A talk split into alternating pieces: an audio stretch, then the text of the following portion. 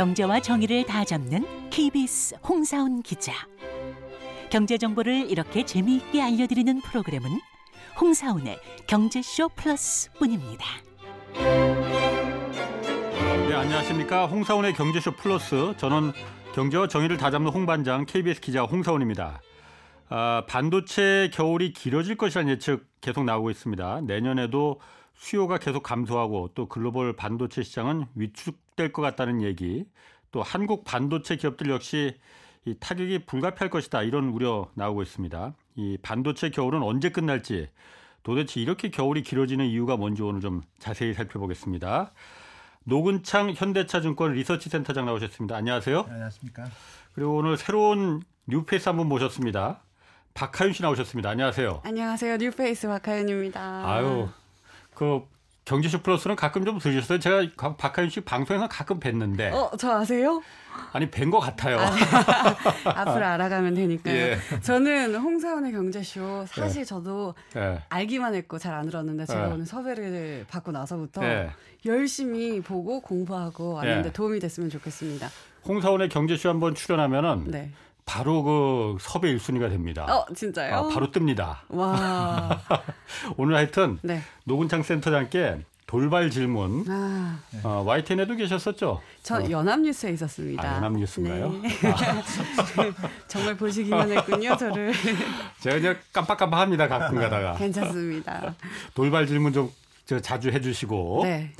자 센터장님 예. 그 올해 반도체 시장 예. 어, 일단 그렇게 좋지 않았다고 하는데 예, 예. 반도체 업계는 올해 좀 어떤 해였습니까? 되게 양극화된 한 해였고요. 예. 예를 들어서 주문 생산하는 파운드리 산업은 올해도 20% 후반대 매출액이 성장하고 있고요. 예. 우리 1등 기업인 TSMC 같은 경우에는 작년보다 34% 정도 매출액이 증가하고 있습니다. 어. 근데 이제 한국이 주력하고 있는 메모리 반도체 같은 경우에는 사실은 커머더티 제품이다 보니까 수요가 없으면 커머더티 제품이라는 거는 그러니까 범용 제품이죠. 범위 일, 예, 어떤 특정 거에나 다 쓰는 예, 맞습니다. 그렇기 네. 때문에 수, 어, 어떻게 보면 수요가 되게 가격에 탄력적입니다. 그래서 예. 어, 실질적으로 수요가 적으면 가격이 상당히 많이 하락을 하는데 예. 어, 이번 특히 3분 기부터 어, 가격 자체가 20% 이상 예. 2분기 대비 하락하고 있고 예. 그리고 4분기에는 뭐 그것보다 더 거칠게 예. 하락을 하고 있고요. 그래서 우리 한국이 주력으로 하고 있는 메모리 반도체 산업은 2021년 대비 올해 11% 이상 감소할 것으로 예상하고 있습니다.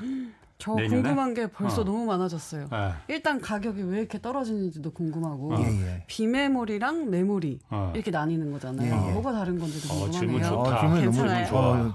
어. 예, 하여튼 훌륭하십니다. 네. 네. 이거 물론 아는 분도 있겠지만 예, 예. 어, 모르는 분들을 위한 예, 방송이니까. 뭐 가격이 떨어지는 거는 가장 큰 게 이제 제가 메모리 반도체는 수요 공급에 따라서 가격의 변동성이 제일 큰 제품이고요. 네. 그래서 실질적으로 지금 수요가 주는 거는 뭐 당연히 올해 수요가 좋게 보지는 않았습니다. 근데 우리가 안 좋게 본 것보다 더 심하게 냉각이 되고 있고 그래서 네. 실질적으로 이제 이제 high 인플레이션으로 물가가 되게 가파르게 오르잖아요. 네, 네. 그러니까 소비자 입장에서는 전자제품을 살 마음의 여력이 없습니다. 아. 생필 품을 사야 되고 에너지를 사야 되고 네. 그건 꼭 사야 되지만 예 맞아, 스마트폰은 맞아. 교체할 어. 거를 미루고 있고요. 맞아. 그리고 두 번째는 이제 금리가 많이 오르다 보니까 네. 스마트폰을 만드는 회사들이 예. 이제는 생존 모드로 들어갔습니다. 예전에는 예를 들어서 매장에서 소비자가 스마트폰을 사가면 어, 사간 것만큼 또 생산을 했는데 예. 지금은 작년에 만들었던 제품을 그대로 팔면서 스마트폰을 팔아서 현금을 만들고 있습니다. 무슨 말인가 하면 어, 정상적인 제조 활동이라면 예. 물건이 나가면 생산을 해서 팔아야 되는데 생산은 안 하고 있는 제품만 계속 팔고 있거든요. 음. 그래서 그런 기업들이 대표적으로 중국의 스마트폰 회사들인데요. 예. 중국의 스마트폰 회사들이 이제 전 세계 스마트폰을 작년 기준으로 14억 대라고 보면 중국 기업들이 작년에 9억 대를 만들었고요. 올해는 6억대를 만듭니다. 어. 그러니까 이 수요 급감이 되게 크고요. 두 예. 번째는 이제 스마트폰에서 특히 반도체에서 또 중요한 게 어, 서버 클라우드 사업자인데 아마존, 마이크로소프트 아마 잘 아실 건데요. 네. 어, 그쪽도 경기가 안 좋으니까 이제 데이터 센터 투자를 좀 지연을 시키고 있고요. 음. 그래서 서버 쪽 반도체에 대해서도 주문 취소가 있습니다. 아, 취소까지? 예, 와. 예. 그리고 제 여기 아니, 하나 경기가 침체되면은 그 데이터 서버 데이터를 사용하는 거는 그래도 예. 경기 침체가 그렇게 큰 상관없을 것 같은데. 것 같은데. 예, 그런데도 이제 그돈 쓰는 건 아니잖아요. 데이터 예, 쓰는 게. 예, 근데 이제 취- 취소하는 일부 배경 중에는 네. 저기 에너지 위기가 많다 보니까 데이터 센터가 이제 365일 동안 켜져 있어야 되는데 아. 에너지를 먹는 하마입니다. 그래서 특정 국가에서 데이터 센터 투자를 허용을 안 해주고 있습니다. 아, 전기 전기요금이 비싸지니까. 그렇습니다. 아, 예. 그것 때문에 그렇겠구나. 예, 그리고 마지막 예. 이유가 이제 네. 인텔이라는 기업이 이제 서버 우리나라 기업은 메모리 반도체를 만드는데 네. 메모리 반도체는 특히 D램은 어, CPU랑 같이 교체가 되거든요. 예. 그러니까 신규 CPU가 나올 듯 나올 듯 하면서 지금 1년 3개월째 안 나오고 있어가지고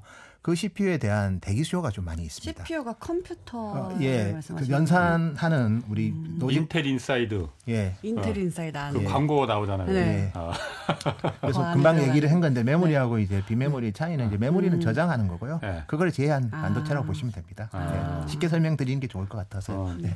감사합니다. 예. 그러면은 그 내년에도 겨우 이 반도체 겨울이 계속될 거라는 전망이라는 게 말씀하신 대로 서버 수요 또 사람들이 예. 예. 스마트폰이나 이런 거 안 바꿀 거라 는 거. 예, 예. 꼭 먹고 살고 꼭 필요한 것만 예. 사지 다른 수요는 안 늘 거라는 거잖아요. 예, 맞습니다. 그래서 이제 그러면은 그 예. 반도체가 안 팔릴 거다 겨울이 온다는 거예요. 예, 일단은 그런데 예.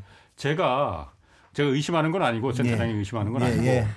아 작년 작년 그 8월인가 예. 언제였습니까? 작년 8월에도 그 반도체 겨울 한번 온다고 예, 예, 맞습니다. 그랬었잖아요. 예. 모건 스탠리에서 그 모건 보고서. 냈습니다. 맞아. 그래서 그때 막 삼성전자, 하이닉스 뭐 주가도 엄청 쭉 떨어지고 예.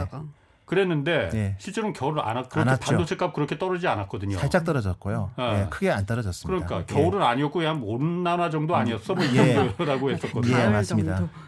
그 그럼 이번에는 그럼 믿을 수 있는 예, 거예요? 이번에는 그때 이제 사실은 아마존 마이크로소프트가 예. 이제 작년 4분기에 이제 가격 인하 요구를 좀 했어요. 예. 그래서 올 1분기에는 두 자릿수 가격 인하 요구를 했는데 네. 삼성 하이닉스가 이제 사실 디램 시장을 마이크론하고 3개 기업이 가점하고 있거든요. 예. 그러니까 가격을 안 깎아준 거예요. 왜냐하면 재고가 별로 없으니까 예.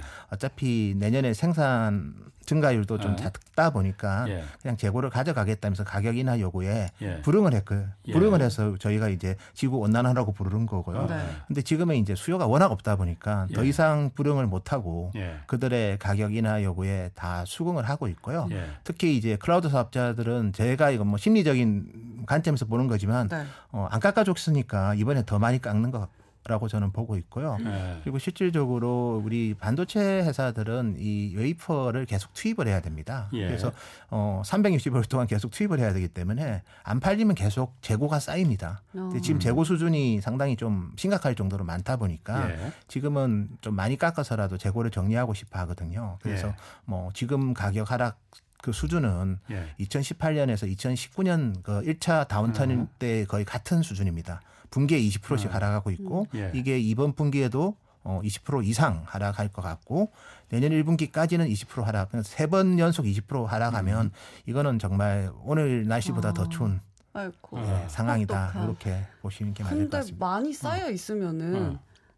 이제 좀 덜 만들면 되잖아요. 근데 이제 물론 그래서 감산을 하고는 있는데요. 네. 감산 같은 경우에는 이제 보통 반도체는 웨이퍼를 투입해도 반도체 칩이 나올 때 10주가 걸립니다. 지금 감산을 해도 10주? 예, 어. 10주 뒤부터 어. 그럼 한 두 달 넘게 걸리는 그렇죠. 그래서 거예요. 내년 1월부터는 이제 감산 효과가 있을 거고요. 네. 근데 1월은 또 계절적 비수기라서 감산 효과 이상으로 수요 네. 감소가 더 큰 시점이죠. 음. 그래서 내년 1분기까지는 상당히 음. 추울 거다. 저희는 그렇게 보고 있습니다. 아니 그러면은 제가 기자라서 일단 저희는 뭐 일단 예. 의심부터 하고 들어가 예, 보니까 예, 아, 어쨌든 지금 이렇게 반도체가 겨울이 온다고 하면은 예. 삼성전자, SK 하이닉스 일단 국내 반도체 주식만 해도 예, 주가가 많이 떨어질 겁니다. 작년 예. 8월에도 그때 그래서 폭락했어요. 예, 맞습니다. 그러면 작년에 그렇게 폭락했을 때 예, 어, 어쨌든 맞진 않았잖아요. 예, 예. 모건 스탠리에서 그 보고서를 내면서 예, 맞습니다. 그때 당시에 공매도로 예, 돈을 번 누군가는 있을 것 같은데 있습니까 없습니까? 그리고 그걸 조사했습니까 안 했습니까? 그거는 아마 저- 제 제가 이제 레이더 제 레이더에는 크게 뭐 조사는 안 된 것 같고요. 예. 어차피 공매도 활동에 대해서는 그냥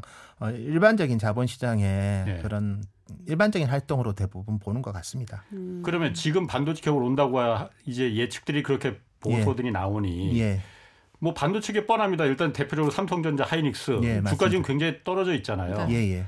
여기 공매도 많이 들어가 있습니까? 안 들어가 있습니까? 저는 기관들이 뭐 좀 들어가 있다고 봅니다. 어. 예. 아. 특히 뭐 하이닉스 같은 경우는 좀 많이 있을 것 같고요. 예. 삼성전자 같은 경우에는 이번에 어 사실 저점 대비 20% 올랐다가 조금 빠졌거든요. 예. 하이닉스는 신 저점을 깨고 내려가고 있거든요. 아. 그래서 결국은 지금의 사이클은 2018년, 19년 1차 다운턴하고 달리 예. 어, 2등 기업이 적자가 나기 시작한다는 거죠. 어. 그때는 나쁜 사이클에서도 흑자는 음. 유지가 됐는데 예. 지금부터는 이제 적자가 나니까 적자가 나면 이제 valuation 지표가 좀 바뀌거든요. 예. 그러니까 주식의 어, 적정 가치가 좀 내려갑니다. 그래서 예. 어, 지금은 하이닉스한테는 제가 봤을 때는 뭐 공매도 우리가 보통 매도 포지션이라고 하는데 예. 그게 좀 많지 않을까 이렇게 아. 추측을 하고 있습니다. 그럼 그렇군요. 하방으로 더 열려 있다라고 근데 생각하는. 근데 이제 우리가 이제 결국은 이제 이 메모리 반도체는 철저하게 사이클 산업이고 또 사이클이 되게 짧습니다. 왜냐하면 네. 메모리 반도체의 전방 시장인 스마트폰은 2, 3년에 한 번씩 바꿔야 되는데 음. 올해 스마트폰 수요가 12억 대 초반이고 내년에도 저희가 봤을 때 유사할 것 같은데 예. 가면 평상시에 스마트폰 수요는 14억 대거든요.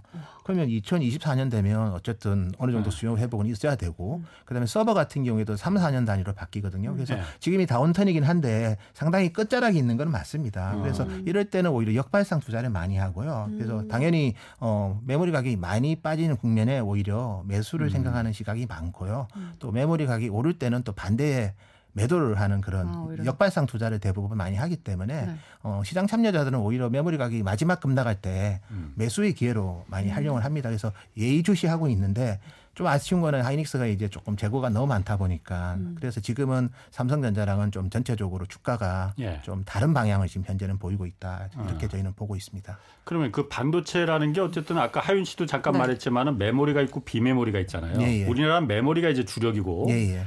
어, 대만의 TSMC나 이런 데는 비메모리 이제 위탁 생산을 맞습니다. 하는 거잖아요. 예. 둘다 겨울이에요. 그러면은 메모리만 겨울입니까는 다 어, 근데 겨울입니까? 아까 TSMC 돈잘 버는 TSMC는 어. 올해 10, 30 11월에 툭자 났어요 오히려. 11월이 사상 최고 매출액이고요. 아. 올해 TSMC는 전체 매출액이 전년 대비 34% 증가하고요. 네. 그다음에 영업이익률은 50%대까지 올라왔습니다. 그래서 TSMC랑은 이번 반도체 혹한기랑은 좀 완전히 별개의 상황인데 예.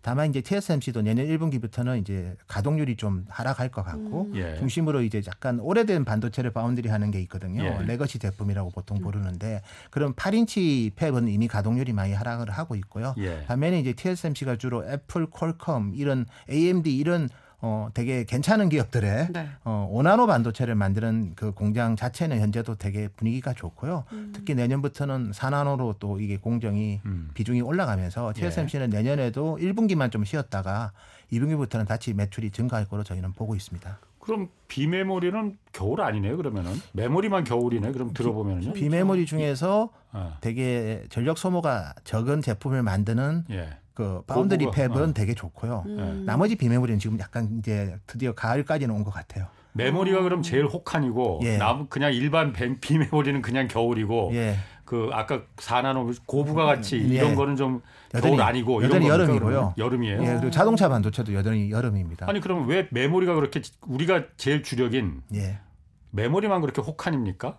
메모리 어. 같은 경우에는 이제 예를 들어서 이제 그 파운드리 같은 경우는 특히 가격을 정해놓고 생산을 하기 때문에 음. 당장 1년 안에 이게 변하지가 않습니다. 정해진 가격이. 음. 그리고 메모리 어. 같은 경우에는 실질적으로 어떻게 보면 제가 commodity라고 말씀드렸지만 네. 특정 고객이 없어요. 여러 고객한테 아. 팔아야 되는데 아무도 안 사가니까 헐값에 예. 파는 거고요. 예. 비메모리 같은 foundry는 정해진 고객한테 그 가격에 파는 겁니다. 미리 주문을 아. 받고 예, 예. 그러니까는 예. 재고 관리나 이런 게 좀 덜 하겠네요. 너무 그러면은. 심플하지요. 예, 정해진 그 줄 서서 또 특히 TSMC가 또 좋은 게 아. 5나노 그러니까 7나노, 5나노 요 시장에서 시장 점유율이 90%거든요. 예. 90%라는 거는 그 TSMC의 foundry 점유율이 55%입니다. 예. 근데 이 5나노, 7나노는 90%면 이 시장이 혼자서 거의 지배하고 있다고 보셔야 되거든요. 네. 아. 그 시장은 저 판가가 비쌉니다. 판가가 뭐예요? 웨이퍼 한 장당 아. 가격이 예. 일반적인 TSMC 웨이퍼 평균 가격이 5,000불이거든요. 예. 5,090불입니다. 정확하게 네. 말씀드리면. 근데 일반적으로 5나노는 16,000불이에요. 음. 그러니까 16,000불짜리 비중이 점점 올라가니까 예. 예산은 좋은 거죠. 어. 근데 이 시장을 90%라는 거는 거의 혼자 다 하고 있기 때문에 예. 그 그거를 주로 부탁하는 고객이 돈 많은 애플, AMD, 그다음에 음. 퀄컴, 엔비디아 이런 고객들이거든요. 예. 그래서 약간은 지금 우리가 스마트폰 때문에 이제 저희가 뭐 중저가 제품 수요가 나빠서 메모리 가격이 급락한다고 말씀드렸는데 지금 예. 수요가 주는 거는 주로 중저가 스마트폰입니다. 음. 정말 생필품과 관련된 분들은 네. 중저가 스마트폰에 대한 비중이 더 크겠죠. 그렇죠. 그런 분들은 그걸 안 바꾸고 있고 그 피해를 메모리 반도체가 훨씬 더 많이 받고 있다. 음. 이렇게 근데 삼성도 정말 대단한 기업이잖아요. 음. 저의 입장에서도 사업가의 입장에서 보면 네. 이렇게 돈 단가가 비싼 거를 만들어서 좀 많이 팔아보면 어떨까라는 생각을 삼성도 할 것 같거든요. 예, 예. 근데 왜 안 할까요? 하고 있는데 네. 그 90%의 점유율이 TSMC고 10%가 삼성입니다. 아, 근데 그10% 10% 가지고는 전체를? 바꿀 수가 없는 거죠. 음. 예. 파운드리 예. 산업에서 예, 그 10%만 아. 가지고 하- 삼성전자의 전체 아. 반도체에서 차지하는 비중은 되게 미미하고 음. 또 삼성은 그 10%인 그 선단 공정에 제품을 만들기 위해서 상당히 많은 예. 어, 설비 투자를 했기 때문에 감가상각비 부담이 상당히 큽니다. 음. 그래서 수익성은 어, TSMC랑 비교가 안 되는 상황이죠. 뭐 그렇다 더라도 어쨌든 메모리 분야에서 한국이 워낙 독점 전 세계 예. 공명의 한 70%뭐 독점이라고 해도 뭐 상관 과언이 아니잖아요. 디램은 70%, 낸드는 어. 50%. 어. 예, 독- 거의 독과점이죠. 예. 독과점이 그 이제 분야만 좀 집중해서 해도 뭐 그렇게 나쁘지 않을 것 같은데 어 메모리 반도체가 지금 워낙 아까 말씀하신 대로 겨울도 오고 지금 재고량이 워낙 많고 그러니까 가격도 워낙 떨어지니까 예. 감산한다고 했잖아요. 예. 하이닉스도 감산한다고 그랬고 마이크론 맞습니다. 미국의 마이크론도 예. 감산하겠다. 예. 가격이 너무 헐값이 돼버리니 예, 맞습니다. 예. 삼성전자 그런데 감산을 안 하겠다고 했잖아요. 예, 삼성은 인위적인 감사는 안 하겠다. 어. 그게 감산 안 하겠다는 말이 왜 감산을 안 하겠다는 겁니까? 이게 혹시 예. 이참에 옛날에 그랬듯이 예. 치킨 게임에서 치킨 예. 게임에서 실제로 일본의 반도체 메모리 반도체가 다 망해버렸잖아요. 맞습니다. 예. 어? 삼성과 가격 경쟁에서 예. 못 이겨서 이번에 제2의 그 치킨 게임 있는 거 아니냐 예. 그런 의도가 있는 건 아닙니까 삼성이? 뭐 저희가 봤을 때는 인위적 감산은 안 해도 예. 자연 감산이라는 게 좀 있습니다. 예를 들어서 지금 수요가 이제 점점 올라가 있게 DDR5거든요. 네. DDR5를 만들려면 수율이 안 좋습니다. DDR5라는 건 그냥 메모리 반도체 D램 내에서 속도 빠른 걸 DDR5가 아. 이제 최신형 예, 메모리 반도체 예. 그쪽에 DRAM. 웨이퍼를 투입을 예. 많이 하고 예. 지금 뭐 기본적으로 지금 많이 팔리고 있는 DDR4는 웨이퍼 투입량을 줄이면 예. 이 자연적인 감산이 또 되는 거거든요. 뭐 그런 어. 시도는 저는 충분히 할 것 같고요. 예. 그래서 뭐 그때 인위적 감산을 안 한다고 이야기는 했지만 예. 업황이 너무 또 냉각되면 예. 어, 또 그 고민은 바뀔 수도 있습니다. 음.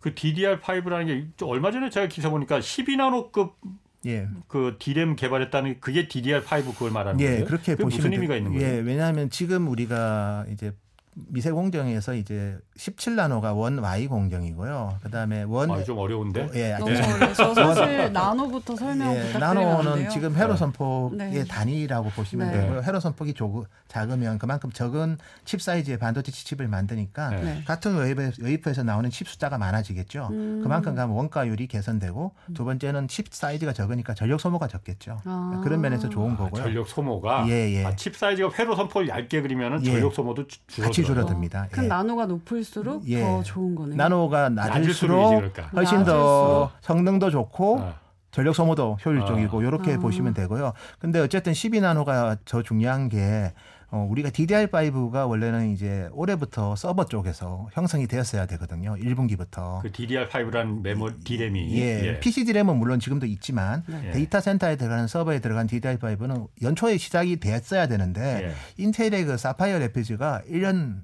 6개월이 늦어졌습니다. Sapphire Rapids가 뭐예요? 인텔의 신규 CPU 제품이거든요. 아, 그 이름이 사파이어예요? 예, 예, 사파이어 아. Rapids인데요. 아. 그게 이제 내년 1분기로 거의 1년 6개월이 늦어지면서 예. 원래 DDR5가 그 제품이랑 matching해서 나가야 되거든요. 아. 서버에 데이터 센터에. 예. 근데 그게 이제 올 초에 나왔으면 우리 DDR5 하여튼 220불에 starting을 어. 해야 되는데 예. 내년에 나오니까 우리나라 기업들은 음. 98불에 팔아야 돼요. 1년 만에. 반값으로 반값으로. 그러면 결국은 이제 너무 가격이 낮은 가격이기 때문에 음. 또 DDR5라는 게 DDR4보다 일반적으로 20% 사이즈가 큽니다. 아, 그래서 예. 사이즈를 지금은 많이 줄여야 됩니다. 예. 그래야지 원가를 낮출 수 있거든요. 네. 그래서 삼성의 12나노는 어쨌든 간에 지금은 메인 공정이 14나노인데 예. 12나노로 해야지 이제 DDR4랑 칩 사이즈가 비슷해지거든요. 예. 그러면 이제 원가를 팍 낮출 수 있기 때문에 물론 그걸 하기 위해서는 뭐 설비 투자도 많이 해야 되고 예. 수율도 나쁠 거고 단기적인 수익성은 나쁠 수가 있는데 중요한 거는 디램 가격이 너무 급락했기 때문에 이걸 안 하면 이제는 원가를 낮출 방법이 없다는 거죠. 그래서 삼성이 최근에 12나노 개발한 거는 상당히 지금과 같은 혹한기에는 예. 어, 어, 빨리 혹한기를 탈출할 수 있는 예. 해법이 될 수 있다 이렇게 아. 저희는 분석하고 있습니다. 나또한 가지 궁금한 게 있네. 이게 예. 너무 기술적으로 들어가면 좀 어려워지긴 한데 예. 너무 어려우면 설명 안 하셔도 됩니다. 그냥. 알겠습니다. 예. 12나노 예. 디램이라고 했잖아요. 예. 근데 뭐 삼성도 그렇고 TSMC도 그렇고 이 파운드리 쪽에서는 지금 5나노, 예. 지금 3나노도 지금 양, 양산한다고 그러잖아요. 예, 예. 여기는 갖다 어차피 회로를 이렇게 얇게 그리는 거잖아요. 예, 그러니까. 예, 예. 얇게 그리는 건데 예. 여기 파운드리는 비메모리는 이미 3나노까지도 지금 양산한다고 하는데 예. 디램 메모리는 왜 이제 12나노 갖고 예. 그렇게 떨어져요?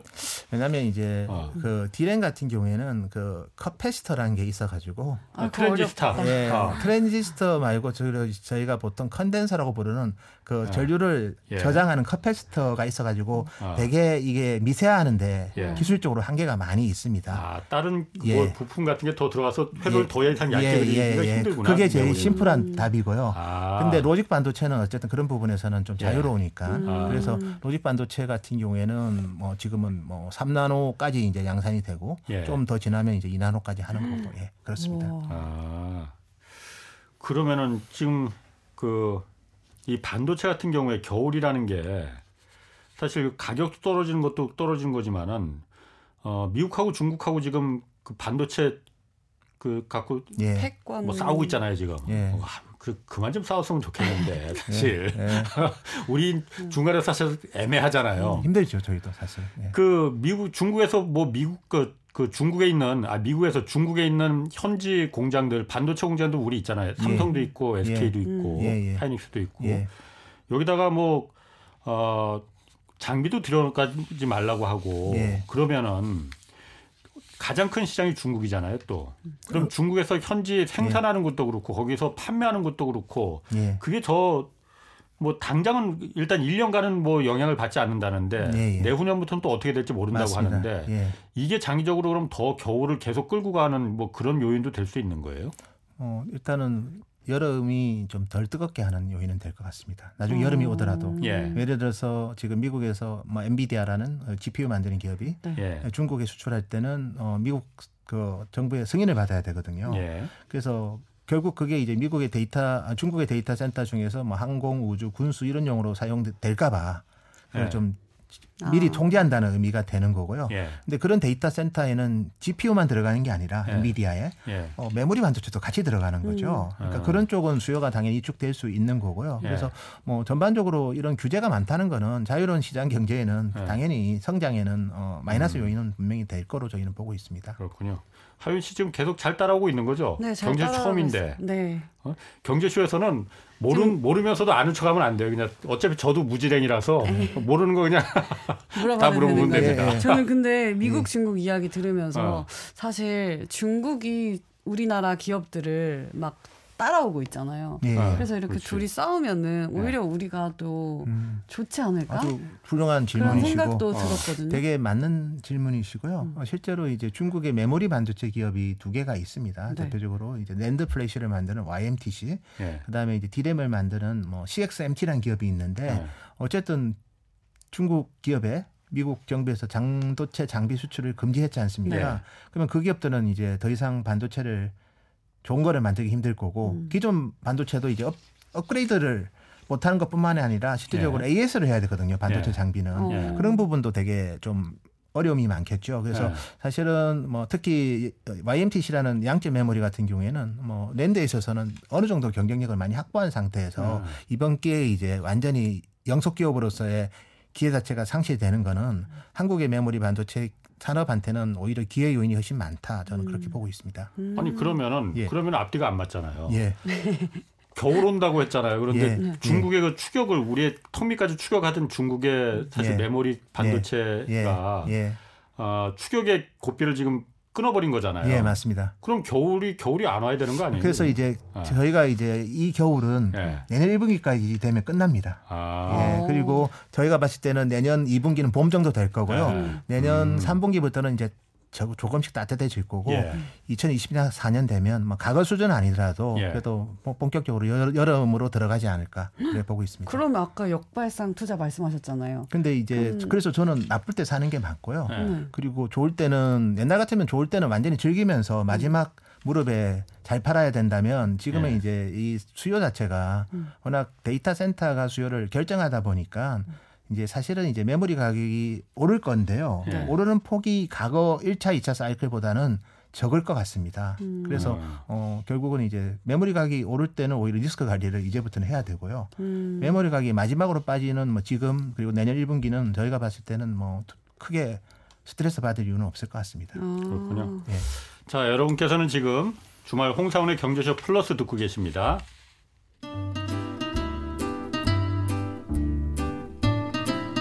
대한민국 경제 오디션 내가 경제스타 K 특집 공개 방송. 그동안 여러분들이 보내주신 감동적인 경제 사연과 김영희, 안유화, 이종우, 최준철, 박대기 등 경제쇼 인기 연사들의 2023 경제 전망까지 12월 30일 금요일 오후 3시부터 2시간 동안 펼쳐지는 특집 공개 방송에 꼭 함께해 주세요. 이 프로그램은 당신의 투자의 길을 춤추게 하는 새로운 투자 플랫폼 탱고픽과 함께합니다. 자, 12월 30일 들으신 대로 특집 공개 방송 있습니다. 많이들 좀 들어주시고 어, 제가 그날 노래도 한 곡 하기로 했어요. 우와. 훌륭하십니다. 제가 목소리도 좋고 예. 네. 어, 노래 잘 부르거든요. 또 어, 근데 노래 잘 부른다고 하신 분들 중에 노래 네, 잘 아유, 부르시는 분. 다, 다 쓰러져, 다 있나요? 쓰러져. 아 그래요? 꼭 들어야겠네요. 12월 30일. 12월 30일 많이 좀 들어주시기 바랍니다. 자, 센터장님, 그 예. 이번에는 그 미국이 어, 네덜란드하고 일본 반도체 장비 업체들한테 어, 공식적으로 요구를 했어요. 예, 예. 그러니까 중국에 이거 수출 좀 자제해 달라, 예, 하지 예. 말라. 예. 중국이 그 반도체 강국이 중국의 반도체 굴기를 좀 막아야 된다. 예, 거기에 예. 연합 전선을 좀 펼쳐달라고 하는 거잖아요. 일단 네덜란드하고 일본은 여기에 참여하기로 결정을 한 겁니까 안 한 겁니까? 뭐 제가 파악하기로는 일단은 일본 정부랑 네덜란드 정부에서 예, 특정 뭐 네덜란드 하면 이제 ASML일 거고요. 아, 예. 일본 하면 도쿄 일렉트론일 건데 예, 둘다 반도체 장비 회사죠. 예, 그것도 제일 중요한 장비죠. 예. 거기에 이제 중국의 수출 금지하라고 정부에서 만약에 요청을 하면 예. 할 수는 없다고 하는 얘기는 제가 답변을 받았고요. 예, 그래서 뭐 ASML하고도 저희가 최근에 이제 올 6월 달에 미팅을 했는데 예. 네덜란드 정부에서 뭐 중국에 수출하지 말라고 하면 자기들은 할 수 있는 방법은 없다. 그 정도 답변은 받았습니다. 예. 아니 그러면은 ASML의 ASML이라는 게 그 아까 말씀하신 회로를 이렇게 그리는 네. 그 자외선 장비를 이제 노광 장비하는 데잖아요. 데, 예. 그, 거기, 한 군데밖에 전 세계에서 생산하는 데가 없다면서요. 진짜요? 사실은 이제 조금 떨어지는 공정에는 일본 기업들도 있거든요. 음. 니콘이라는 기업도 아. 있고 네. 캐논이라는 거기는 공장도 좀 많이 떨어지는 많이. 떨어지는 공정이고 회로가 국대매 그러니까 예, 선이 엄청 중요한 핵심 공정, 예. 뭐 EUB든 그리고 예. 뭐 DUB 중에서도 좀 좋은 공정은 예. 어, ASML이 혼자서 다 하고 있죠. 그러니까 어. 그러면 거기를 제일 필요 많이 파는 데가 좀 중국이라는 거잖아요. 제일 큰 시장 중에 하나가. 뭐 하여튼 뭐 기업으로 보면 어. 중국에 있는 공장일 수도 있지만 예. 예, 어쨌든 간에 대만하고 이제 한국 예. 두 기업이 제일 큰 고객입니다. 아, 음. 대만하고 한국이 제일 커요. 예, 그러니까 어. TSMC랑 삼성이 제일 음. 큰 고객입니다. 음. 중국도 그럼 큰 시장이긴 큰 시장이고요. 중국에는 주로 DUB를 팔고 있고요. DUB? 예, EUB를 아직까지 판 적은 없습니다. 아 그래요? 예, 왜냐면 아, 중국에 그러면- EUB 공장이 없거든요. 그럼 네덜란드 그 ASML 같은 경우에도 그 미국 그 제재 동참한다고 해도 예. 크게 뭐 손해 볼건 없네요. 그러면은. 그래서 저희가 이제 2025년에 ASML 매출액의 80%가 EUB로 보고 있거든요. 그래서 DUB를 예를 들어서 안 팔더라도 음. 예. ASML은 매출 성장에는 성장률에는 영향이 있겠지만 예. 성장에는 거의 미미한 영향이다 이렇게 분석하고 있습니다. 어, 음. 그럼 중국 기업들은 그 EUV 그 EUV라는 게 DUV가 좀 떨어지는 그 회로 그리는 예. 자외선이고 예. EUV가 더 얇게 그리는 초극 자외선 초, 그 정밀이잖아요. 예, 예. 중국 기업들은 그 EUV라는 거는 왜 안 써요? 그러면은? 아, 왜 안 쓰냐고요? 예. 왜냐하면 이제 EUB를 쓰려면 D램에 이제 아까 언급드렸던 아, 14나노 공정부터 적용을 하거든요. 아, 그 정도 아. 예. 고부가가 지금 중국에 그런 없구나. 회사는 중국 기업 중에는 없고요. 아. 그다음에 이제 어 파운드리에서 이제 이제 7나노부터 EUB를 주로 쓰는데 예. 물론 TSMC는 5나노부터 EUB를 씁니다. 예. 근데 중국의 SMIC 같은 경우에는 이제 14나노가 이제 제일 앞선 공정이고 네네. 또 TSMC도 난징에 있는 공장은 예. 그런 7나노 공장이 아니라 예. 14나노가 제일 앞선 공정이거든요. 그래서 예. 중국 전체적으로 보면 공장들이 EUV를 쓸 기술들을 가지고 있지는 않습니다. 기술력이 부족하다 이런 말씀이세요? 그렇습니다. 아. 예. 근데 저는 진짜 궁금한 게 반도체가 왜 이렇게 중요하길래 예. 미국하고 중국이 이렇게 싸우고 또 미국이 다른 국가들한테 도와달라 네. 라고까지 말을 해야 되는 거예요. 음, 아 너무 좋은 질문이시죠. 서로 찌르네. 어, 제가 준비가 안 돼가지고 대답에. 예, 그래도 한번 응용으로 말씀드리면 네. 뭐 가장 큰 거는 이제 중국의 반도체 굴기를 많이 강조를 했지 않습니까? 음. 근데 그 반 도체 굴기를 강조하면서 기술 훔치기가 많았습니다. 그러니까 아. 미국의 기술을 특허를 안 주고 노열티를 안 주고 어. 훔치는 기술들이 되게 많았고요. 그게 예. 첫 번째 이유인 것 같고요. 두 번째는 이 반도체의 핵심 기술들이 네. 다 항공 우주 군수 쪽으로 활용이 될수 있기 때문에 아. 국가적인 그 안보 경쟁에서 음. 어, 미국이 좀 위협- 위협을 느끼니까 예. 최근에 이렇게 하지 않나 그렇게 보고 있습니다. 제가 또 그 주워드는 풍월로는 네. 그것 두 개도 있지만은 네. 어쨌든 중국이 GDP나 경제 규모가 예. 곧 미국을 추월하다 뭐 이런 얘기도 예, 있잖아요. 예, 그리고 예. 또 중국이 옛날처럼 예. 옷가지나 신발이나 싸구려 전자제품 이런 것만 만들던 그 중국이 아니잖아요. 맞아 예. 바뀌었죠. 인공지능, AI, 뭐 자율주행, 예.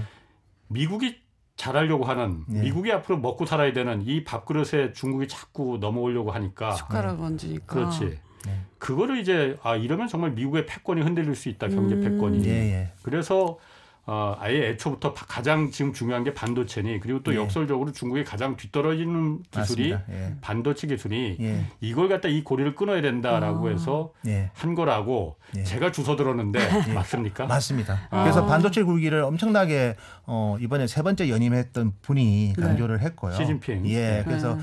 2030년까지 이제 중국이 반도체를 내재하겠다는 그런 플랜으로 네. 얘기를 되게 했다가 그때부터 이제 공격이 들어갔습니다. 근데 아. 이렇게 공격을 당해도 이제 예전의 중국이 아니잖아요. 어. 가만히 안 있을 것 같은데 네. 어떻게 좀 대응을 하고 있나요? 반도체는 미국에서 먼저 시작했고요. 네. 만드는 거를 텍사스 인스트루먼트부터 해가 쭉 예. 만들었고 그래서 그 핵심이 되는 어, 장비가 없으면 만들 수 없잖아요. 근데 예. 그 장비는 다 특허로 연결이 돼 있습니다. 예. 아. 그래서 모든 반도체 장비, 뭐 대부분의 핵심 장비는 다 미국 기술이 음. 들어 있고요. 음. 여기에 소재 같은 경우에도 당연히 뭐 미국의 소재 회사들도 많고 여기에 이제 뭐 되게 또 경쟁력이 부각된 일본 기업들이 소재 기술이 좋거든요. 그렇죠. 그래서 예. 그두 개의 고리를 만들면 설계만 하지 만들 수는 없습니다. 아. 중국 기업이 설계는 할 수 있겠죠. 예. 그렇지만 음. 생산을 할 수는 없는 거죠. 어. 아. 그러면은 한국 같은 경우는 아직 그, 그 미국에서 공식적으로 요청을 온 건 아니잖아요. 다만 이제 중국에 있는 뭐 꼭 한국의 업체를 갖다 특정한 건 아니지만은 중국에 있는 반도체 공장에 외국 기업들이 새로운 장비를 그러니까 아까 말씀하신 그 네덜란드 ASML의 EUV 장비나 이런 예. 거를 갖다가 설치하지 못한다라고 예, 맞습니다. 했잖아요. 예, 예. 올, 내년까지는 우리나라가 거기서 유예를 받은 거잖아요. 근데 EUB는 지금도 못 하고 있고요. 어. EUB는 그냥 그러니까 아예 EUV 자- 말고 어쨌든 DUV 는, 다른, 어, 예, 내년까지는 장비, 내년까지는 예, 그 들어가도 되는데 예. 내후년부터는 계속 갱신해야 어, 되겠죠. 미국의 허가를 받아라라고 예, 했잖아요. 예, 맞습니다. 지금 일본하고 네덜란드는 어쨌든 그 보면은 미국의 제재에 동참할 것 같고 예, 예. 한국도 그럼 내후년부터 아니면 내년부터라도 다른 쪽에서 또 동참하라고 요구가 들어올 수도 있어요. 예, 그러면은. 예, 어, 한국은 어쨌든 입장이 다르지 않습니까? 예. 중국의 공장들이 있잖아요. 맞습니다. 삼성과 SK 하이닉스의 공장들이 거기서 맞습니다. 지금 돌아가고 있고 그게 가장 큰 우리나라 수출 품목 중에 하나고 예, 맞습니다. 미국의 제재 대중국 제재 동참하라고 하면은 예. 어, 한국은 어떻게 해야 될까요?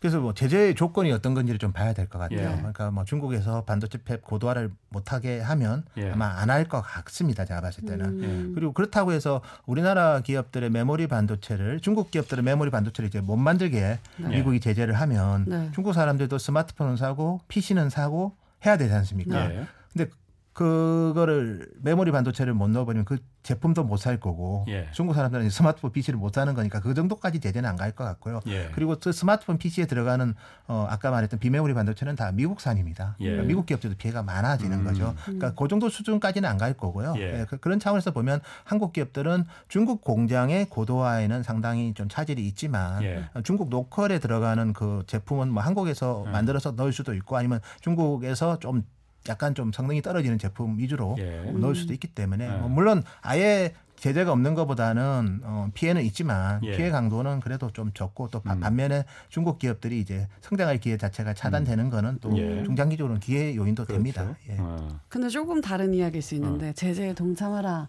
예. 이렇게 얘기하면은 뭔가 중간에 끼인 입장이 되는 거잖아요. 예. 그럼 반도체를 떠나서 저희 주식 시장에는 네. 약간 좀 안 좋을 것 같아요. 뭐 이미 많이 반영하고 있죠. 어. 그리고 오히려 예를 들어서 어제 같은 경우에 뭐 사실 그 YMTC가 블랙리스트에 올라갔다고 하면 과거 같으면 주가가 많이 올라야 되는데 어제 주가 안 빠졌거든요. 삼성 음. 하이닉스가. 예. 결국은 이제 실질적으로 봤을 때는 이제 뭐 여러 가지 악재도 반영돼 있고 또 그런 기회 요인도 반영이 돼도 지금은 겨울이 워낙 추워서 네. 아직까지는 긍정적인 재료로 어, 음. 인식할 만큼의 마음의 여유가 다 없는 것 같아요. 음. 너무 바깥 경기가 춥다 보니까. 어. 음, 하윤 씨는 주식 잘하시나 보네요. 많이 하세요? 주식을 너무 좋아하거든요. 아 그래요? 돈을 좋아하는 건가? 주식 너무 어, 어. 잘하고 있었는데 예. 시장 폭락하면서 예. 지금 같이 폭락해 버렸어요. 음, 음. 어. 그래서 언제부터 주식을 하셨어요? 저 한 그래도 한 3년 된 것 같아요. 어. 열심히 한 지. 아 그래서 이 보면은 그런데 네. 이 애널리스트나 네. 경제 유튜브 같은 거 사실 많잖아요. 홍사원의 경제수도 물론 그 중에 한 경제 방송이고 대표하시는 네, 프로죠. 응. 물론 대표죠 저희가. 네. 어. 어때 이런 그 방송들이 네. 어, 도움이 됩니까 실질적으로 아니면은 음. 오히려 그게 내 판단을 흐리게 하는 그런 게 됩니까? 저는 도움이 된다고 생각해요. 왜냐하면 아. 그 전에는 거의 차트만 보고 거의 제 느낌을 따라서 예. 매매를 하고 좀 예. 투자를 했던 것 같은데 예. 이제 이런 반도체 전반 뭐 이렇게 시장 전반 그리고 경제가 어떻게 흘러가는지에 대해서 알려주시는 거잖아요. 예, 예. 아무것도 모르는 것보다는 이렇게 예. 뭐 반도체 사이클이 있고 어. 뭐 겨울이 가면 봄이 그렇죠. 올수 있고 예. 그걸 대비를 겨울에 해야 저희가 이제 여름도 준비할 수 있고 예. 이런 것들을 제가 머리로 생각할 수 있게 어. 되니까 예. 두 분께 아유, 감사하네요. 훌륭하십니다. 네. 아니 저는 제가 네. 이것도 풍월 나오는데 저는 사실 뭐 주식을 안 해봤었거든요. 그 전까지는 네. 그러다가 이제 이 경제쇼 하면서 네. PD가 한번 해봐야 된다고 그래갖고 아. 그러면서 이제 주식시장에 이제 돌아가는 흐름도 보고 그랬는데 사실 좀 진작 해볼 걸 그러긴 했어요. 그러니까 네. 아, 이게 사실 나쁜 게 아니 산업자본의 맞아, 맞아. 미천을 대주는 거잖아요. 맞아요, 예, 예. 맞아요. 어. 이게 뭐 다른 부동산 투기나 이런 거하고는 다르잖아요. 예, 사실 그래서 맞습니다. 예. 진작 해야 된다라고 저, 저는 이제 생각을 하고 있는데 음. 다만 이제 경제 방송이나 유튜브 채널 같은 게 수도 없이 많지 않습니까? 예. 네, 네. 뭐 저희 경제쇼에서도 좀 조심하고 있는 게 어떤 뭐 그런 뭐 이 방송을 듣는다고 해서 부자가 되겠습니까? 그건 가능하지도 않은 일이고 저희가 지향하고 있는 음. 방향도 아니에요. 음. 다만 경제에 대한 폭넓은 지식, 이해 뭐 어렵잖아요. 반도체가 뭐 파운드리가 뭐고 뭐 메모리가 뭐고 비메모리가 맞아. 뭐고 맞아, 네. 맞아. 이런 그 전반적인 경제에 대한 이해를 좀 그 확대시키는 음. 그런 부분에 저희가 좀 그 초점을 맞추고 있거든요. 네, 네. 그래서 사실 그런데 제가 이렇게 보면은 유튜브 채널이나 이런 데서 정말 좀 조심해야 될 방송들 정말 참 많습니다. 아, 정말 많아요. 그래서 그런 부분은 좀 들으시는 분들이 가려서 듣는 걸로 음. 어, 그렇게 해주시면 하윤 씨도 좀 그렇게 가려서 들으시고 네. 요즘에는 뭔가 이 경제가 모든 부분하고 연결되어 있는 게 재밌는 거예요. 그렇죠. 공부를 하다 네. 보니까. 네. 정말 그래서- 잘 연결돼 있더라고요. 네. 저도 보면은 자 반도체 얘기 조금 더 해보면은 중국이 이런데 어쨌든 반도체 굴기를 지금 그 계속 그 추진하고 있잖아요. 예, 예. 미국이 못하게 한다고 해서 중국 입장에서 이걸 안 할 수는 없는 입장이고 예, 예. 중국의 반도체 굴기는 그러면은 어, 돈도 엄청나게 지금 쏟아붓고 있습니다. 음. 예, 예.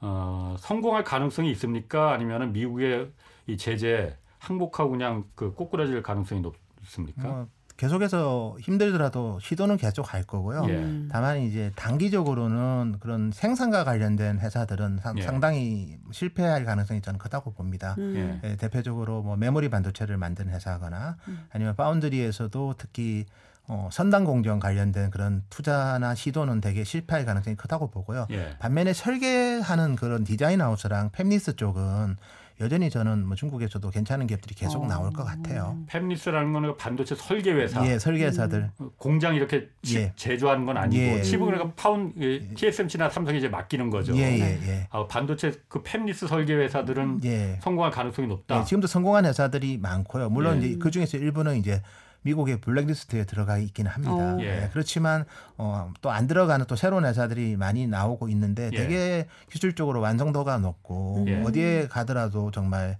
인간의 삶의 행복을 줄 수 있는 기술을 어. 제공하는 회사들이 많이 있거든요. 네. 네. 그런 기업들은 앞으로도 저는 상당히 성장할 것 같아요. 그래서 중국의 반도체 산업은 저는 팹리티 중심으로 일단 네. 성장을 하고 음. 뭐 향후에 이제 뭐 제재가 어떻게 풀릴지는 모르겠지만 예. 그 제재가 완만해지는 시점에 다시 제조업에 대해서도 다시 도전하지 않을까 저는 그렇게 보고 그러면. 설계가 더 어려운 거예요? 아니면 만드는 게 더 어려운 둘 다? 어렵습니다. 어. 예. 아니, 설계가 훨씬 어려울 것 같은데. 예. 만드는 거야 그냥 이렇게 만들어 주셔 하면은 그 저, 여태까지 중국의 전통적인 산업이라는 게 다 그랬잖아요. 예, 예. 그러니까 만드는 거 위주로 우리는 가성비 좋게 예. 잘 만들어 줄게. 예. 대신 우리 뭐 이렇게 새로 뭐 창의적이고 만드는 거 우린 그런 거는 잘 못해. 예. 음. 이른바 지식 재산 이런 거는 예, 예. 이런 게 여태까지 중국의 전통적인 산업 구조였잖아요. 예, 예. 근데 반도체는 지금 말씀하시는 게 제조보다는 예. 제조는 지금 뒤떨어져 있고 이미 예, 예, 예. 오히려 팹리스 반도체 설계 예. 어, 이게 더 그러네. 앞서 있고 가능성 이 있다는 얘기예요. 예, 맞습니다. 어. 반대네 그러면 예, 여태까지. 반대입니다. 그리고 제일 대표적인 기업으로 이제 안면 인식하는 센스타임 엄청난 어. 기술을 갖고 있고 설계 회사고요. 예. 기가 디바이스라고 또 되게 MPU랑 그다음에 NOR flash를 설계하는 그 기업도 되게 유명한 기업이고 예. 뭐 특히 우리 이미지 센서 또 우리 주로 삼성도 만들고 소니도 만들지만 그 관련해서 이제 또 윌세미라는 기업도 되게 훌륭한 예. 어, 설계 기업이거든요. 예. 설계 기업들은 지금도 뭐 되게 대표적인 기업들이 많이 있습니다. 어. 중국은 어떻게 해서 그럼 그 반도 반도체 설계는 우리도 굉장히 그 팹리스 하고 싶지만은 떨어져 있다고 하잖아요. 예. 중국은 어떻게 그렇게 앞설 수가 있었나 그러면요? 국가 자원의 지원도 있었고요. 예. 또 미국에서 일하던 분들이 다 중국으로 와서 예. 설계사들을 많이 만들었죠. 제일 대표적인 설계 기업이 이제 하웨이의 자회사인 하이실리콘이라고 있었고요. 네. 거기는 상당한 설계 능력이 있었습니다. 예. 근데 안타깝게 또 미국의 제재를 받고 예. 회사는 뭐 지금 거의 뭐 없어진 상태지만 예. 거기서 또 나온 회사 분들이 또 새로운 설계사들을 많이 만들고 있고요. 예. 그러니까 설계는 사실 뭐 중국 전체적으로도 지원도 많이 했지만 예. 어쨌든 팹립스라는 거는 정말 성공하면 대박이거든요. 어. 그러니까 중국도 당연히 우리 과학자들이 그런 예. 대- 대박의 꿈을 안고 음. 팹리스 기업들을 많이 만들었고요. 예. 또 일부 인력들은 미국에도 유명한 팹리스 기업에서 일하다가 예. 글로 많이 또 중국으로 이전을 하면서 팹리스 산업은 저희가 봤을 때는 한국보다 좀 앞서 있는 측면이 좀더 어. 있는 것 같습니다. 솔직히. 예. 한국보다 그럼 왜 중국이 한국은 그게 왜 잘 안 되는 거예요 그러면? 한국은 어쨌든 간에 팹리스 기업 들 메모리 반도체 강국이라서 그게 제일 큰 것 같아요. 음. 어차피 fabless가 성장하려면 파운드리 산업도 같이 성장을 해야 되는데 예. 우리나라 파운드리 산업은 삼성이 뒤늦게 했지 않습니까? 예. 물론 뒤늦게 했지만 잘했지만 어, 그렇지만 이제 보통 이제 fabless는 foundry랑 같이 움직여야 되는데 맡겨야 되니까 설계한 걸 만들어 달라고. 예, 예. 그런 부분에서 좀 취약했던 것 같고 그리고 어, 우리나라 주요 또 엔지니어들이 돈 예. 되는 메모리 쪽에 많이 지원을 했죠. 아. 아. 예, 팹리스보다는. 근데 지- 예. 최근 들어서는 팹리스 기업들 많이 나오고 있고요. 예. 우수한 기업들 많이 나오고 있고 뭐 예를 들어서 AI 칩 설계하는 회사든 예. 아니면 센서 뭐 센서와 관련된 나이다든 뭐 레이다든 뭐 음. 이런 쪽으로도 설계 기업들이 많이 나오고 있기 때문에 한국의 팹립스의 미래는 저는 밝다고 보는데 중국은 저희보다 좀 더 인프라랑 그다음에 인적 자원 면에서는 좀 더 유리한 점이 많아서 어. 예. 지금도 되게 괜찮은 기업들이 계속해서 음, 중국이든 어, 자본 시장에 상장을 하고 있습니다. 음. 몇 달 전에 그 네. 팹리스 그 반도체 설계 전문가 두 분이 한번 저희 경제쇼 출연하신 적이 있었거든요.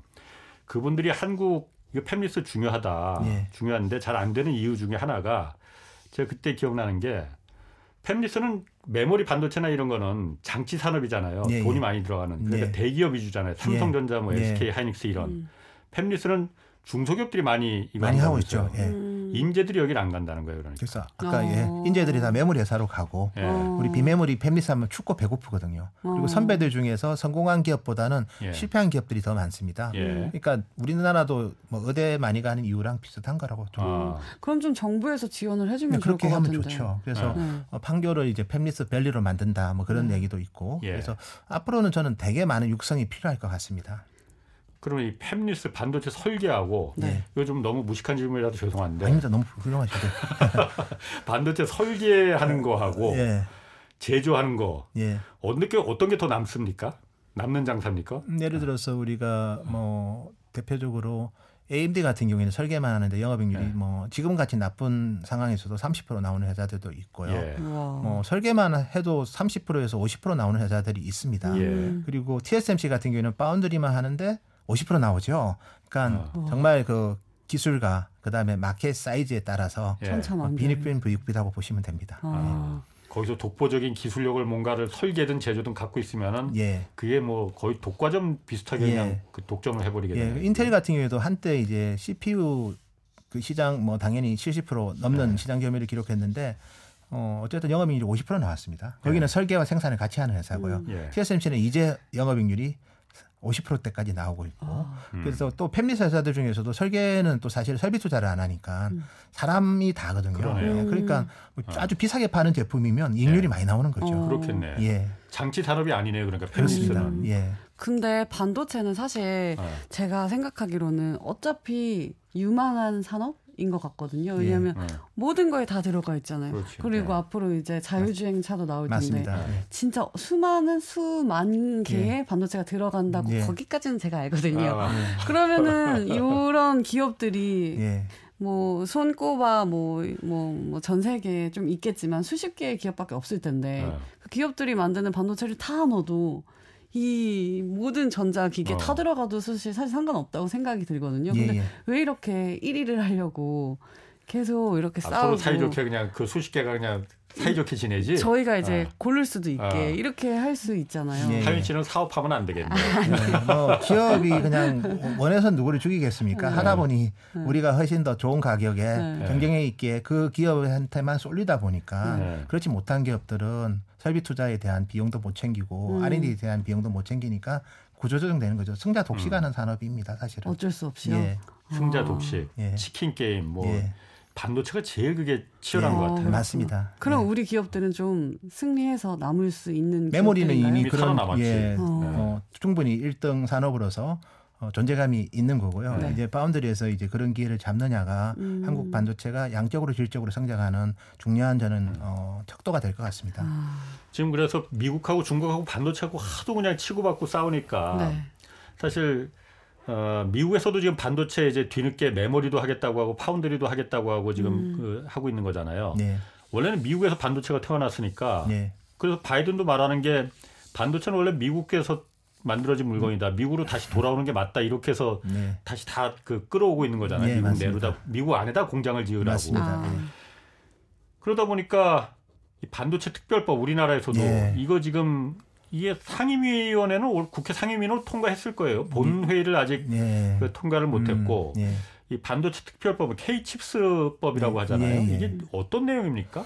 그게 이제 뭐 어. 인허가를 좀 쉽게 해주는 조항도 있고요. 예. 공장 짓고 이럴 때 뭐 그런 거는 통과가 쉬울 것 같은데 예. 이제 우리 국세청하고도 많이 밀접한 예. 세제 혜택에 대해서 이견이 있습니다. 그러니까 음. 설비 투자에 예. 대기업은 20% 정도 예. 세액 공제를 해주고 아, 투자한 만큼. 예, 감면, 그다음에 중견기업은 네. 25%를 해주자는 게 여당의 의견이고요. 예. 야당에서는 그 너무 높다. 예. 10에서 15%만 해주자. 그러니까 대기업은 10%, 중견기업은 15%만 예, 그 세액 정도. 공제를 해주자. 예, 그거의 이견이 좀큰 거로 음. 제가 알고 있습니다. 음.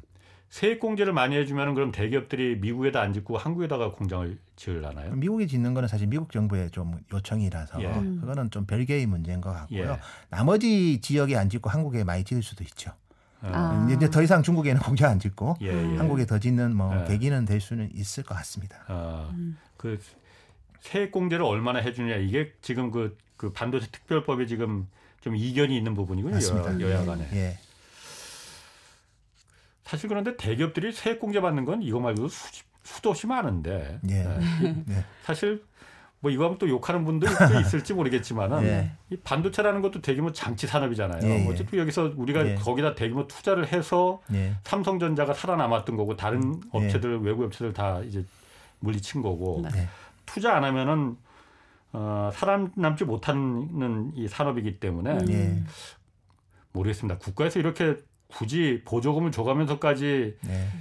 예, 하는 게- 하지 않더라도 예, 예. 이그 기업이 살아남기 위해서는 어차피 해야 되는 건데 네. 대기업들은 또 지금도 많은 그야말로 여유가 있잖아요. 예, 예. 이 부분을 좀 저는 세액 공제를 해준다면은 대기업보다도 예. 중소기업, 중견기업에. 훨씬 예. 더 많은 예. 그런 그 이 풀뿌리 예. 기업들이 좀더 예. 튼튼해져야만이 음. 예, 예. 삼성전자나 SK 하이닉스도 좀 예. 더 튼튼해지는 거 아닌가. 예, 예. 음. 어쨌든 뭐 국회에서 예. 잘 이거 좀 여야가 조, 조율해서 좀 통과가 됐으면 좋겠습니다. 한국 반도체 경쟁력 앞으로는 좀 그 센터장님은 어떻게 보십니까? 앞으로 반그 전망. 예, 저는 사실 우리 기업 기업들이 이제 주력이 메모리 반도체고 뭐 파운드리랑 팹릿은 아직은 사실 비중이 크지는 않습니다. 예. 이익단에서는. 그래서 메모리 반도체만 놓고 보면 사실은 수요처를 잘 봐야 됩니다. 어차피 공급하는 회사는 정해져 있기 때문에. 네. 예. 근데 수요처가 스마트폰하고 PC는 이제는 성숙기 시장이라서 음. 메모리 반도체는 특히 뭐 유닛하고 content 즉 스마트폰이 얼마나 메모리를 많이 쓰는지가 content거든요. 음. 예. 근데 그게 이제 성장이 저는 없을 것 같아요. 스마트폰하고 PC 같은 경우에는 예. 다 갖고 있고 그 서버 말고는 없습니다 수요가. 어. 어, 왜 무인 그 자율주행 자동차, 전기차 이런 데는 훨씬 더 많은 단- 반도체가 필요할 예, 거잖아요. 그쪽은 이제 한 2028년 정도 되면 되게 기여를 할 아. 것 같고요. 예. 향후 4, 5년간은 이제 데이터 센터 말고는 수요가 없거든요. 예. 그래서 그리고 요즘 막 메타버스 얘기도 네, 하잖아요. 그것도 너무 이제 2027년 돼야지 의미가 아. 있을 것 같아요. 그래서 향후 3, 4, 아, 4 5년은 데이터 센터 말고는 수요가 예. 없기 때문에 음. 향후 4, 5년은 조금은 어, 성장성은 많이 떨어질 것 같습니다, 솔직히. 예. 그렇지만 이제 희망을 잃어서는 안 되는 게 아까 우리 기자님 지적하신 대로 어, 자율주행 레벨 5가 되면 이제 디램 같은 경우에는 30배 정도 더 쓰거든요. 예. 그래서 어, 그때부터는 또 새로운 수요가 생기기 때문에 예. 다시 또 새로운 성장을 할 것 같아요. 그래서 향후 4, 5년은 메모리 반도체도 아마 이제 좀 성장통을 겪을 거라고 저는 보고 있고요. 반면에 이제 우리가 이제 주력하고 있는 좀 새로운 성장으로 좀 많이 좀 노력하고 있는 파운드리 뭐 LSI 이런 쪽은 뭐 성장은 할 것 같은데 다만 TSMC가 너무 세서 예. 어. 그 벽을 얼마나 잘 뚫고 성장할지는 좀 지켜봐야 될 것 같습니다. 음. 그 어쨌든 뚫을 수 있는 벽이라는 건 기술력밖에 없는 거잖아요. 맞습니다. 우리가. 예, 기술밖에 없습니다. 사실 기술력 입장에서는 예. 그 파운드리 부분에서 뭐 예. 메모리는 뭐그 예. 말할 필요 없을 것 같고 파운드리 예. foundry가 뭔지 알죠 하일 씨 만드는 거. 아, 만드는 거 네. 이렇게 설계 회사들이 이렇게 만들어 주셔 하면은 만들어 알았습니다. 우리 잘 만들어 드릴게요 네. 하는 거 네.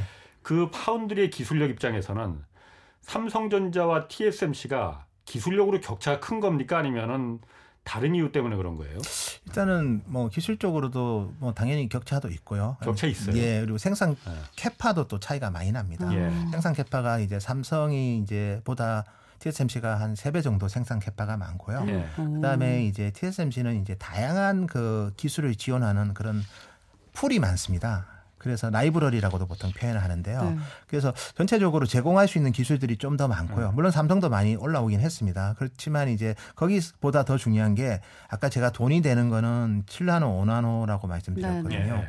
그 시장의 90%를 TSMC가 차지하고 있다는 거는 고객 입장에서는 아직까지는 삼성에 대한 그 선당 공정에 대한 음. 신뢰가 조금 떨어지고 예. 네. 그다음에 수율이 사실은 예. 수율이 되게 중요하거든요. 음. 원하는 거는 100인데 수율이 나빠서 30밖에 못 주면 예. 그 파운드리 계약은 실패한 계약이 되는 거죠. 음. 100을 원하면 100을 받아야 되거든요. 어. 그런 면에서 수율 면에서는 TSMC랑은 좀 격차가 있는 거로 보고 있는 게 결국 결과가 시장 점유율입니다. 음. 시장 점유율이 어. 90%고 10%면 이거는 엄청난 차이지 않습니까, 사실. 예. 그래서. 그거로서 좀 설명을 드린 게 맞을 것 같고요. 기술적으로는 뭐 유사한 공정, 5나노, 4나노 같은 공정까지는 왔죠. 예. 그렇지만 거기에 들어가는 생산에서 나오는 제품의 뭐 성능이거나 예. 아니면 수율이거나 이런 거에 대해서는 고객사 입장에서는 아직은 TSMC를 더 신뢰하니까 예. 시장 점유율에서 나타나는 거로 보는 게 좀 객관적일 것 같고요. 음. 예. 그렇지만 삼성도 이제 이런 거를 좀 극복 하기 위해서 예. TSMC가 안 하고 있는 기술을 도전을 했고 어. 그게 이제 지금 어떤 3나노에서 음. 새로운 뭐 gate all around라는 새로운 공정 구조로 예. 양산했는데 그게 전력 소모가 되게 많, 줄거든요. 음. 근데 우리 지금의 반도체는 전력 소모 감소가 되게 중요하고요. 음. 스마트폰도 그렇고 자동차도 그렇고 데이터 예. 센터도 그렇고 데이터 센터는 사실 엄청나게 많은 전력을 사용하거든요. 그렇죠. 에어컨 돌려야 되면 예, 맞습니다. 쿨러들도 그렇고 그래서 예. 저전력을 구현한 게 되게 중요한데 아. 삼성이 이제 새로운 구조로서 엄청난 도전을 해서 나온 결과물 이 지금 3나노 제품인데 그게 이제 계속 기술 혁신을 하고 있기 때문에 음. 그게 잘 되면 기회가 있을 것 같습니다. 알겠습니다. 네. 오늘 여기까지 하겠습니다. 함께 해 주신 두 분은 노근창 현대차증권 리서치 센터장 그리고 박하윤 씨였습니다. 자 주말 홍사원의 경제쇼 플러스 마치겠습니다. 고맙습니다. 감사합니다. 감사합니다.